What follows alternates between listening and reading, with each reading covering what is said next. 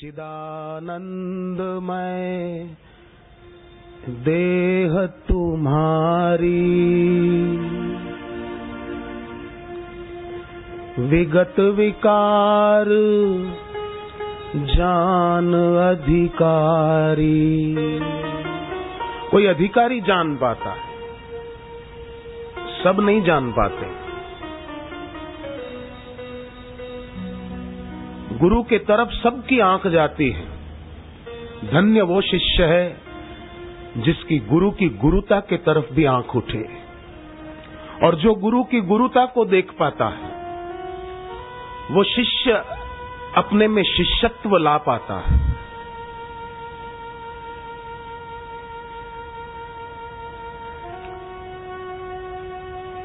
तो गुरु का शरीर पंचभूतमय दिखता है। पर चिदानंदमय देह तुम्हारी। गुरु में पृथ्वी तत्व है, पर क्षमा के रूप में है। धरती माता है, हम सबको धारण किए हुए कोई सुबह उठकर धरती माता को, विष्णु पत्नी नमस्तुभ्यम कह के प्रणाम करे तो भी धरती माता राज़ी और कोई विष्णु पत्नी नमस्तुभ्यम न बोले ऐसे ही पैर रखे धरती पर तो भी धरती माता उसका विरोध थोड़ी करती है, या उसको गिरा थोड़ी देती है कि मैं तुझे चलने नहीं दूँगी। तो गुरु में पृथ्वी तत्व है क्षमा के रूप में। गुरु में जल तत्व है करुणा के रूप में, प्यार के रूप में।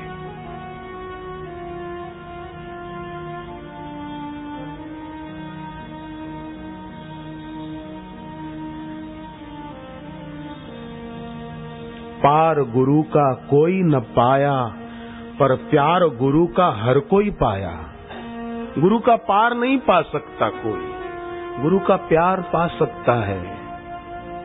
एक संत को किसी ने पूछा कि, आत्मज्ञानी गुरु को कैसे समझें?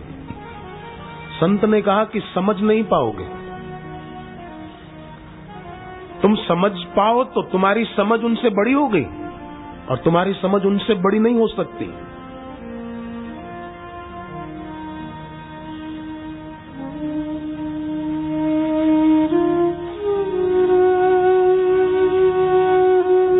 गुरु में तेज तत्व है, पर ज्ञान अग्नि के रूप में, योग अग्नि के रूप में। ज्ञान अग्नि गुरु की शिष्य कहीं भी बैठा हो। किसी भी देश में बैठा हो, भारत में हो या विदेश में हो,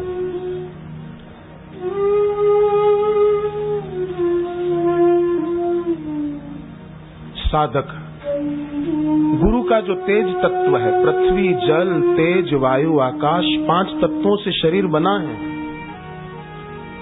गुरु में तेज तत्व है, वो साधारण आपके और मेरे शरीर में ऐसा नहीं, ज्ञान अग्नि के रूप योग अग्नि के रूप में। क्योंकि गुरु की अपनी तपस्या है। गुरु का अपना आध्यात्मिक बल का भंडार है गुरु। हम लोग साधना करेंगे, हमारे में कुछ आध्यात्मिक बल होगा। गुरु तो जैसे हनुमान चालीसा में आता है, हनुमान जी अष्ट सिद्धि और नवनिधि से संपन्न ही है, ऐसी बात नहीं है। अष्ट सिद्धि नवनिधि के दाता। वो देने वाले हैं। तो गुरु में आध्यात्मिक बल है, ऐसी बात नहीं है। गुरु आध्यात्मिक बल देने वाला भंडार है। जैसे पावर हाउस से पावर आ रहा है सबके घरों में। और घरों में प्रकाश हो पाता है रात को।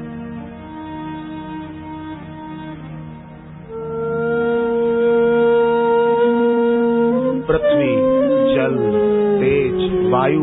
गुरु में वायु तत्व है। पर असंगता के रूप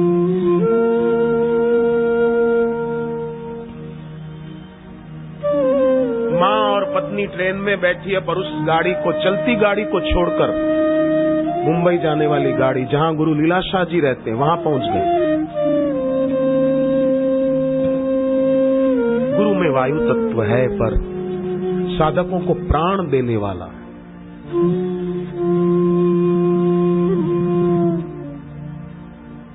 गुरु में आकाश तत्व है, पर वो निर्ग्रंथ और निर्दम्ब चित्त के रूप में कोई दम्ब नहीं, कोई ग्रंथि नहीं, कोई पकड़ नहीं, कोई कोई आग्रह नहीं। इस अर्थ में चिदानंद चिदानंदमय देह तुम्हारी। विगत विकार जान अधिकारी।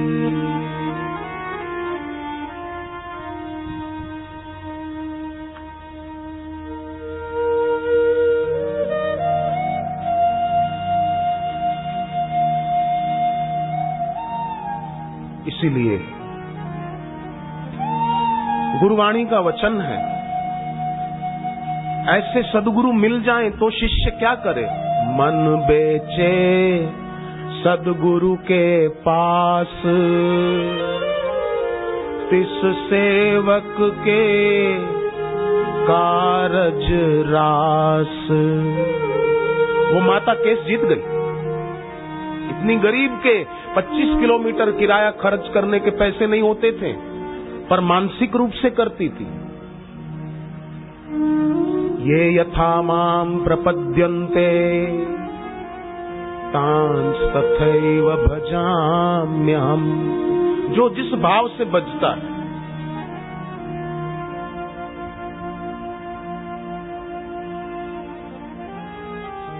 कई बार कहलाने वाला अमीर रह जाता है और कहलाने वाला बाहर से गरीब पर दिल का अमीर साधक बहुत कुछ पा लेता है। क्योंकि गुरु अमीर गरीब नहीं देखते, गुरु तो शिष्य के दिल का भाव देखते। दिया मिट्टी का हो, चांदी का हो, पीतल का हो, सोने का हो, क्या फ़र्क पड़ता है? ज्योत जगनी चाहिए। सोने का दिया हो और ज्योत जगी हुई ना हो तो वो दिया नाम का है। खाली नाम मात्र का दीपक है वो। और मिट्टी का हो, पर ज्योत जगी हो, वो दीपक है। वो दिया है। ऐसे ही बाहर से गरीब हो, पर भीतर ज्योत जगी हो, श्रद्धा की, भक्ति की। रुई की बाती बनाते हैं दिया जलाने के लिए तो उसको पानी में नहीं डुबाते हैं। पानी में डुबाई तो जोत नहीं जगेगी, घी में डुबाना होगा तो जोत जगेगी। अपने मन को किसी वस्तु में और व्यक्ति में आसक्त और आबद्ध करना, ये समझो बाती को पानी में डुबाना है जोत कैसे जगेगी? और अपना मन सदगुरु के चरणों में लगाना समझो बाती को आपने घी में डुबा दिया, अब जोत जगेगी। तुलसीकृत रामायण में भगवान रामचंद्र जी कहते हैं, जे जन रूखे विषय रस चिकने राम स्नेह, ते जन है प्रिय राम को, कानन बसही की गेह। जो संसार के विषयों में रस बुद्धि नहीं करते हैं आँख का विषय रूप, कान का विषय संगीत जीव का स्वाद, त्वचा का स्पर्श, नाक का सुगंध। इन विषयों में जिसकी रसबुद्धि नहीं है, जिसकी पद पद्म परागा, रस अनुरागा, जिसकी गुरु चरणों में रसबुद्धि है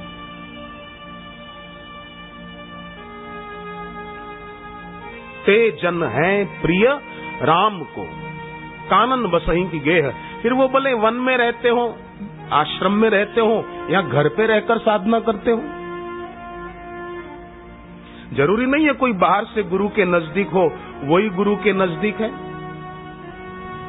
ये कोई ज़रूरी नहीं।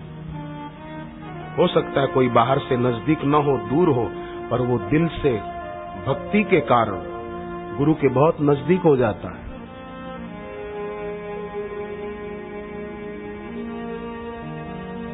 शरीर पास में हो और प्राण हज़ारों मील के फासले पर हो तो ये नजदीकी नहीं है।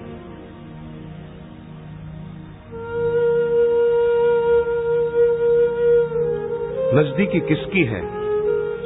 तुलसीकृत रामायण में आया है। एक वाणी, करुणा निधान की, सो प्रिय जाके गति न आन की। करुणा निदान भगवान की एक वाणी, एक वचन क्या है कि सो प्रिय जाके गति न आन की, वो उनका प्यारा हो जाता है ईश्वर का गुरु का, जिसकी और गति नहीं है, जिसकी और कहीं आसक्ति नहीं, कोई आकर्षण नहीं।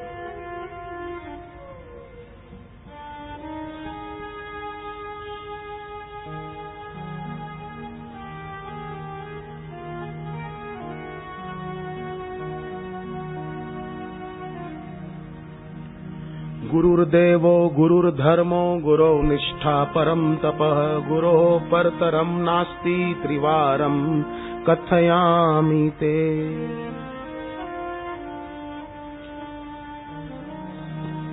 ईश्वर और ईश्वर प्राप्त गुरु के चरणों की प्रीति एक ऐसा अलौकिक तत्व है कि जो वियोग में मिलन और मिलन में वियोग का भास कराता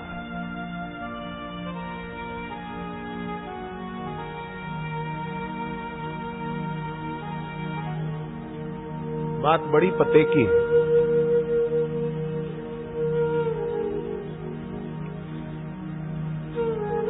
वियोग में मिलन, ऐसा प्रेमी भक्त अपने गुरु से बाहर से दूर हो, क्योंकि सबका अपना अपना दायित्व है, परिवार का भरण पोषण करना है, कुछ जिम्मेदारियाँ हैं तो रहना पड़ता है। पर उस दूरी में भी, वियोग में भी मिलन का आभास होता है, क्योंकि प्रेम दूरी को मिटा देता है। प्रेम में इतनी शक्ति है कि ईश्वर को नाच नचाए ईश्वर सारी दुनिया को नाच नचाता है, पर प्रेम ईश्वर को नाचने पर मजबूर कर देता है गोपियों के आगे। प्रेम ऐसे ही जिस शिष्य का, जिस साधक भाई का, बहन का प्रेम हो वियोग में मिलन का भास। लगेगा कि वो मेरे आसपास ही है। आप अकेले बैठे हो, कमरे में जप कर रहे हो, आपको लगेगा कि गुरुदेव भी यहीं है।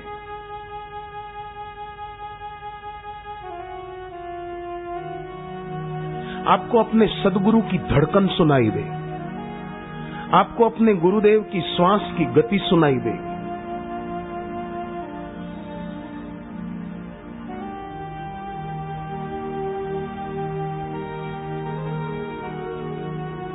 वियोग में मिलन का भास। और प्रेम, प्रीति एक ऐसा अलौकिक तत्व है कि मिलन में वियोग का भास कराए।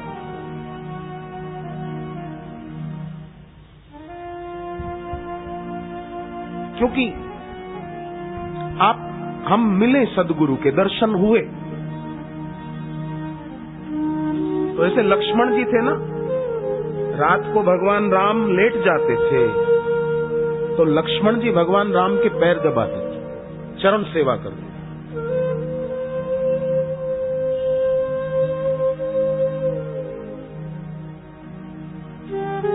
परंतु चरणों की सेवा करते करते लिखा है कि लक्ष्मण जी को डर लगता था।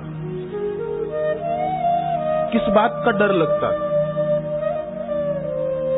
यही कि कहीं राम जी आँख खोलकर ये न कह दे कि जाओ, अब तुम भी आराम करो।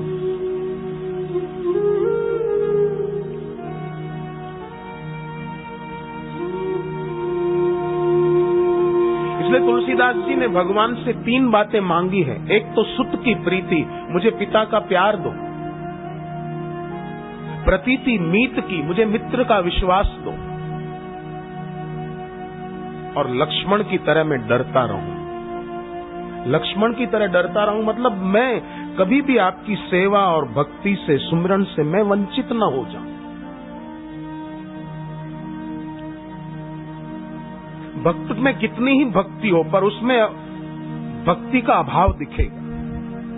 जैसे भरत जी के लिए बृहस्पति जी कहते हैं, इंद्र को, भरत सरिस को राम सने ही जग जप राम राम जप जे ही तीर्थराज प्रयाग स्वयं भरत जी को कहते हैं। जब भरत जी प्रयागराज पहुँचे और कहा, अर्थ न धर्म न काम रुचि, गति न चहो निर्वाण, जन्म जन्म रति राम पद, यह वरदान न आन। जब ये मांगा तो तीर्थराज प्रयाग ने क्या कहा? तात भरत तुम सब विधि साधु। राम चरण अनुराग अघाध। तुम हर तरह से साधु हो। राम जी के चरणों में तुम्हारा अनुराग थोड़ा नहीं अगाध है, बहुत है। और भरत जी खुद खुद के लिए क्या कहते हैं? अह धन्य लक्ष्मण बड़ भागी राम पदार विंद अनुरागी। कपटी कुटिल मोहे प्रभु चीना। ताते नाथ मोहे संग न लीना। भरत जी कहते हैं, लक्ष्मण बड़भागी हैं, जो राम जी के साथ सेवा में है, मुझे भगवान ने कपटी जाना। कपटी कुटिल मोहे प्रभु चीना, ताते नाथ मोहे संग न लीना। प्रेमी को अपने में प्रेम का अभाव दिखता है। भक्त को अपने में भक्ति का अभाव दिखता है कि मेरे में अभी भक्ति नहीं, मेरी और बढ़े, मेरी उपासना और बढ़े।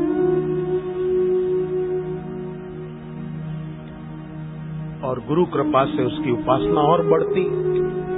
और वो समझ पाता है, चिदानंदमय देह तुम्हारी विगत विकार जान अधिकारी।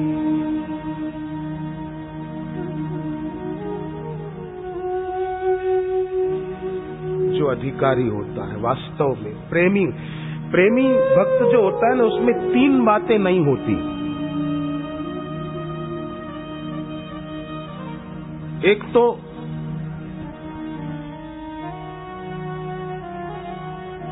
प्रेम की उसके दिल में जो गुरु के लिए, ईश्वर के लिए प्रेम है, उसमें क्षति नहीं होती, कम नहीं होता, खत्म नहीं होता, क्षति नहीं होती। दूसरी बात, उसके प्रेम में पूर्ति नहीं होती कि बस हो गया, इतना बहुत है, नहीं, पूर्ति नहीं तीसरी बात, निवृत्ति नहीं होती है। क्षति नहीं, पूर्ति नहीं, निवृत्ति नहीं। निवृत्ति जिज्ञासा की होती है कि गुरु के पास आए थे, मन में कोई जिज्ञासा थी। सत्संग सुना, जिज्ञासा की निवृत्ति हो गई।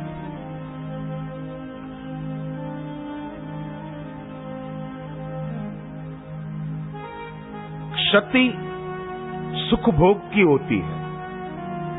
संसार के जो सुख भोग होते हैं, वे नष्ट होते हैं। शरीर इंद्रियाँ, इंद्रियों की शक्ति, वो नष्ट हो जाती है।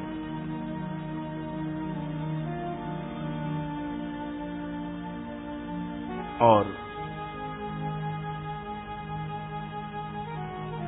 प्रेमी भक्त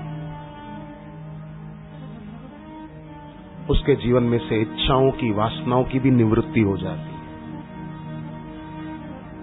ये प्रेम की भक्ति की महिमा है। कि क्षति न हो, पूर्ति न हो, पूर्ति जिज्ञासा की हो जाए, निवृत्ति वासना की हो जाए। जीवन सार्थक हो गया। कल्याण का मतलब क्या है? मरने के बाद कोई लोक में रहने को मिल जाए वो नहीं। कल्याण का मतलब ये न रहे।